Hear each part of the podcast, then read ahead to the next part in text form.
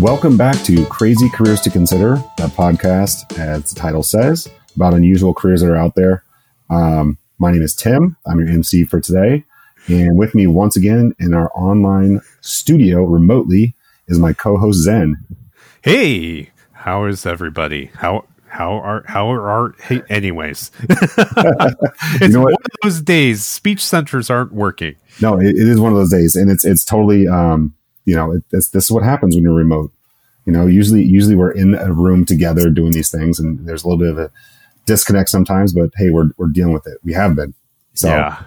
Um, so today we're going to do lightning rounds. Sweet. So in our lightning rounds, like we've done in the past, we're going to do a quick overview of some interesting careers out there that we thought were really, really interesting, but we can't find a lot of information about how to get into the field. So instead, we find them interesting enough. We thought we would highlight them to you, and then you can take a look and try to find some more research on those areas and do some self exploration. Yeah, and um, if we do find out more information, we'll be sure to do a full episode on any specific career on this list. Um, so at this point, we're going to take a quick sponsor break, and we'll start up our lightning round. Help! I Need a New Career podcast is sponsored by the University of California Irvine Division of Continuing Education, a U.S. News Top 10 public university. Do you have a career goal? With over 60 certificates, we've helped over a quarter million students achieve theirs, and we can help you achieve yours too. To learn more, you can find us at ce.uci.edu forward slash DCE. And once again, ce.uci.edu forward slash DCE. Dream big, take risks, be amazing. First on our list is I, I, love these i love these these jobs. This is so great. And i think you know even if we don't have all the information on these jobs i mean i think i, I feel like i just i would want to google all of these. Um, so the first one on our list is equine assisted therapy um, which is also called hippotherapist. Um, hippo if, if you didn't know this this is this is just me with my sometimes jeopardy knowledge. Um, hippo it refers to horses obviously if you didn't get that from equine um, but there's there's like these old uh, i think greek mythology things called hippogriffs and they're they're horses that live underwater anyways that's that's my, okay uh, when I heard that it's just like equine assisted therapy or hippotherapist, it's just like shouldn't it be called equine therapist? Because a hippo is like a big wa- aquatic animal to me. Yeah, I, I think they're, they're, they're trying. I, I said they're trying to. Who's the they? Um, I, I, think I think the word is is actually trying to be uh, very sophisticated, using uh-huh. its, its, Greek origin yeah. for for hippo. But um, yeah, if if a normal anyone who reads this would probably think hippotherapist. Like you would think that's the person at the zoo who, yeah, who, the hippos are okay. Yeah, exactly. See if they're calm. But what? Yeah. we should probably say what a hippotherapy yeah, is. Sorry, these are just too good. Yeah, I mean this is just gold, right? Um, it is a occupational therapist um, that deals with clients who are human and not animals, and they treat their ailments using horses. So some of them are mm-hmm. like I believe they're mostly physical but apparently when you ride a horse let's say you have back problems or mm-hmm. you have length strength leg strength problems or what have you if you ride a horse you can use it for certain types of physical therapy is our understanding and mm-hmm. so they utilize i guess horses mm-hmm. for this type of therapy yeah, and it's it's really interesting. It's like uh, I think most people are very uh, familiar with uh, therapy dogs, right? That, that's what most people are are familiar with, um, and I think horses, to a certain degree, are are very uh, calm, mm-hmm. calm animals, and they're they're very easy to approach. And I think children have an affinity to horses. So you know, I think someone who works in equine assisted therapy um, uh, you know, a lot of times are working with with children who have uh, issues with multiple sclerosis, um, and then other other uh, uh ailments too, like like autism, Down syndrome. Um, it's it's easier for them to connect with something Animals. like a horse, uh, Right. an animal, um, and it, and it kind of helps draw them out. And there's like there's some speech therapy involved as well, which is kind of interesting. Um, yeah, I, I think this is a really it, it has to be a rewarding job. I would think. Yeah. And then the other part is I've seen, and they tend to be those miniature horses from what I've seen as well. Oh So yeah, you you get to work with people and you get to work with animals, so it sounds like a really cool kind of job to me. It is. I, I think so too. And it's all you know, you're you're helping. You know, I think anything with who's if you're a therapist of any sort, I think you're helping people with ailments. And I think that's a it's almost like it's you know, it's a really noble cause, and I think it's um it's pretty cool. Yeah. All right. So for our second one, we have something called a color. Yeah, I know a color consultant, which is a um, essentially, if you are doing a remodel on your house, hmm colors, what you color your rooms and what you choose for colors in your rooms will determine how you feel. So if you put calming colors into a room, blues and those types of things, it will make you feel serene and it's good for something like a bedroom. But if you want for something to be more energetic, you put in different types of colors. So they have something called a color consultant who will work with maybe the decorator of your house and all they do is choose colors of items for your rooms and their functions. Yeah, I mean it's it's really kind of crazy if you think about this. I mean, um, it's have you ever thought about you know putting together a bunch of colors in, in a house when you look at like a, a, you go to a hotel or something like that and you, you don't really pay sometimes you don't even pay attention to the way it's decorated but when you start to decorate your own house it can almost feel insurmountable sometimes um, trying to pull everything together. And then as you were talking about zen uh, the different colors emit different kinds of emotions and feelings. And it, it, yeah what a, what a crazy job though to be able to help people with that. Like you, I don't know. You, you tell someone like, I want to be energetic in my kitchen and then feel calm as I walk into the bedroom. and fall asleep while your cookies are are Yeah. over baking. So Yeah, yeah, no, it's totally fine. I actually took a color theory class once, and I remembered this very specific example where um, they were trying the psychology of colors, and they actually painted a prison in pink. And they found out at first it actually did calm the inmates, Uh-huh. but apparently after something like an hour, they were getting to the point of actually trying to chip the paint off the walls. So the long term, short term effects it helps, but long term, not so good.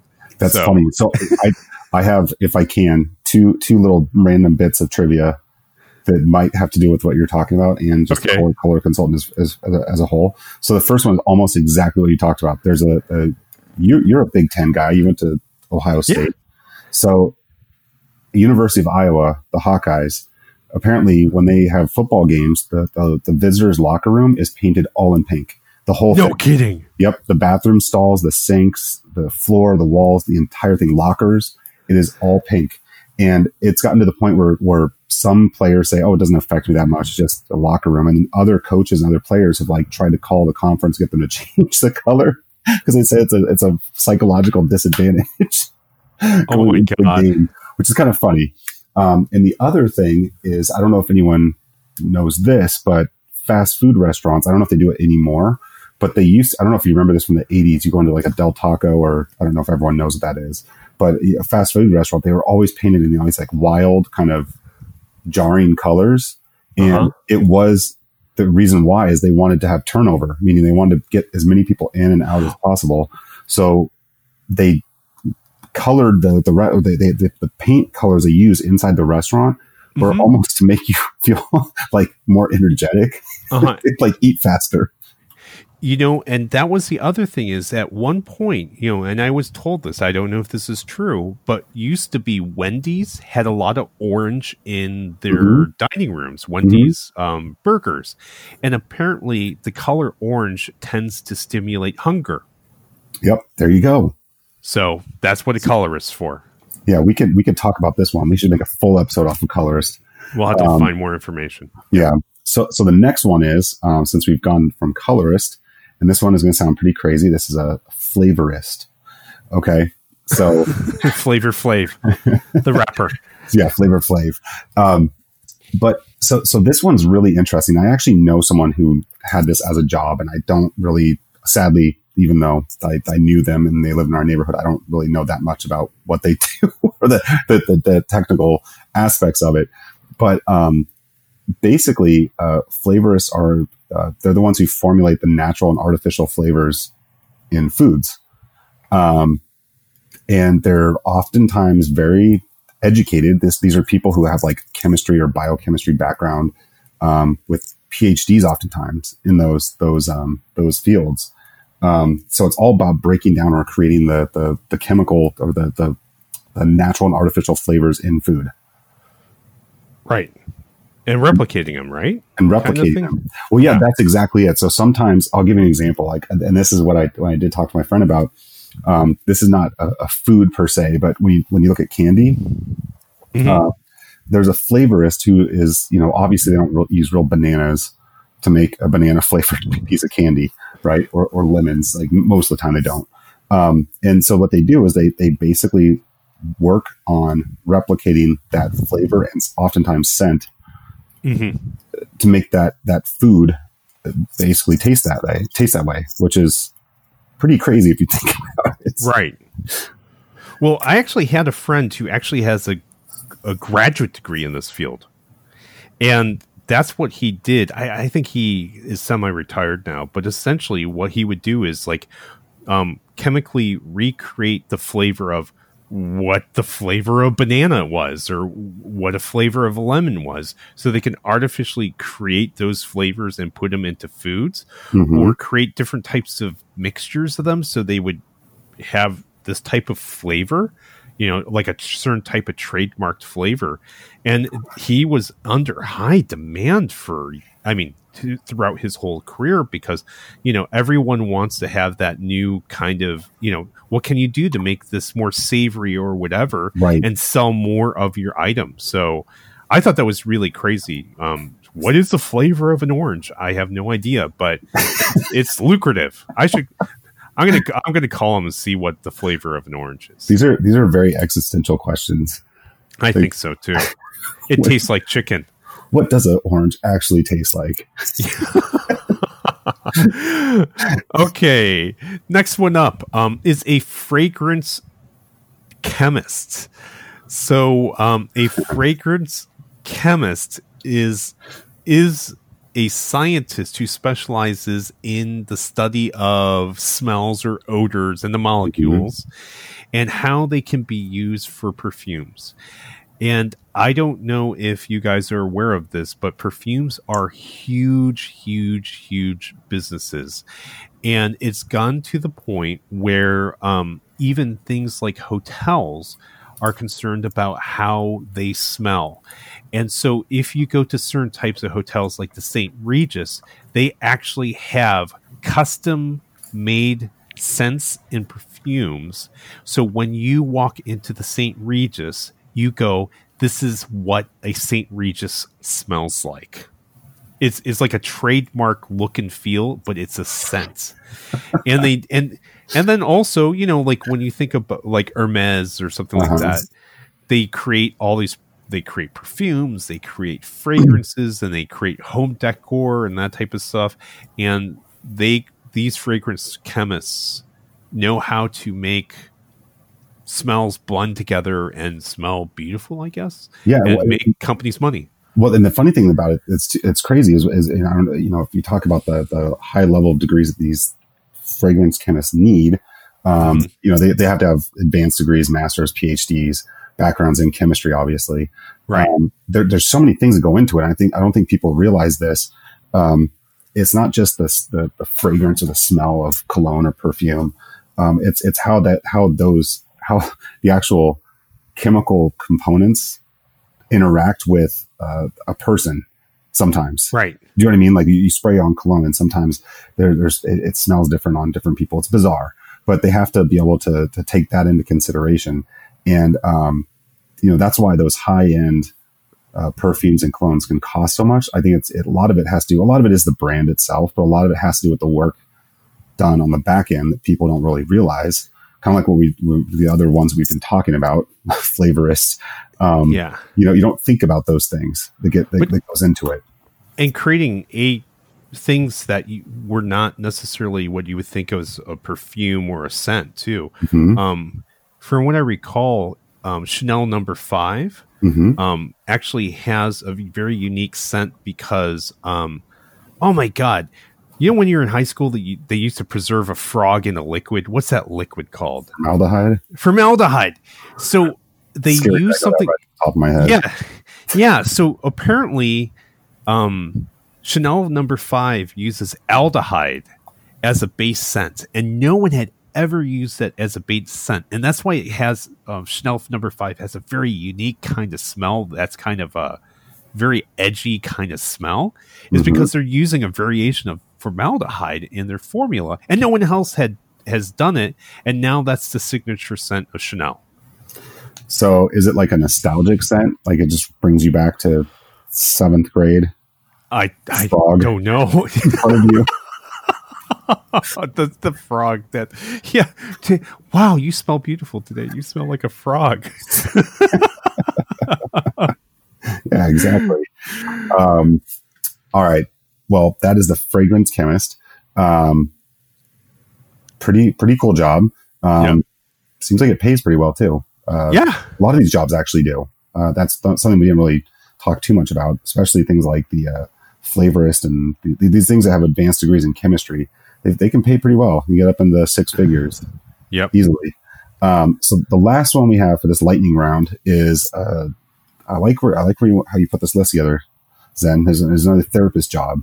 This is a uh, horticultural therapist. Okay. Um, so uh, horticultural therapy or, or therapist, also known as social and therapeutic horticulture, um, is uh, engaging a person in gardening and plant-based activities. Um, and, then, and this is all overseen by a trained therapist. So just like in the, the um, hippotherapist, Mhm. this is your clients are people, not plants. Right? I get that? Um, yeah, yeah. It's it's people, not I the just want to make plants. sure I'm not making that up and, you know, someone who talks to plants to make sure they grow. not stressed out by the amount of sun. I was trying to figure out if you're being trying to be funny or if you're being serious there for a moment. I'm always serious. Um, I'm just joking. Um, yeah. So, So- what, what else? What else do we have on this one?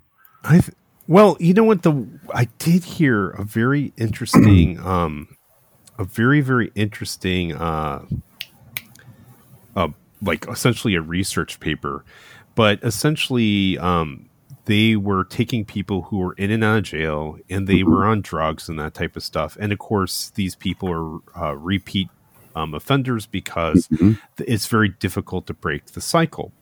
So there was um, one guy ended up enrolling into a I don't know how to say exactly, but essentially it was like a commune, and it was kind of horticulture therapy. So Mhm. they have all these people. They take them far away from the bad influences that they had in their day to day lives, and they sent them far away where it was difficult to get drugs. But they gave them a regular schedule of producing, um, you know, like farming Mhm. and um, dealing with people again, and um, spending time out in nature. And apparently, it has a very, very high success rate in helping people in rehab from drugs. Mhm. Um, and the particular case I ended up hearing, not just that, it helps people, it gives them job skills, and then it helps them re enter society. But it was so successful for this particular person that he eventually, he actually ended up staying in the commune and becoming part of the staff and eventually became um, like a therapist. president well not just a therapist but like the president of that organization Oh, to wow. help other people as well so i mean this horticultural therapist thing is kind of a really good positive thing that can be used in many ways drug therapy being one of them so Well, one of the one of the cool things about this job, and also the uh, equine therapist. Um, sorry, I shouldn't laugh when I say that. It's just I'm thinking of hippo, equine. Um, but one of the cool things about the, these jobs is that I, you know, you you can start as a therapist. So if you're interested in becoming a therapist, um, you, this these are this is, this is almost like a pathway you can take, right? And and so you're not you know you're not saying oh I just want to I want to go and be a horticultural therapist. You could if you want to, but you can still start off by being a therapist. So it's like a pathway of sorts. Um, you know, the, the thing is about this is really interesting is if if anyone enjoys gardening, um, I, I do.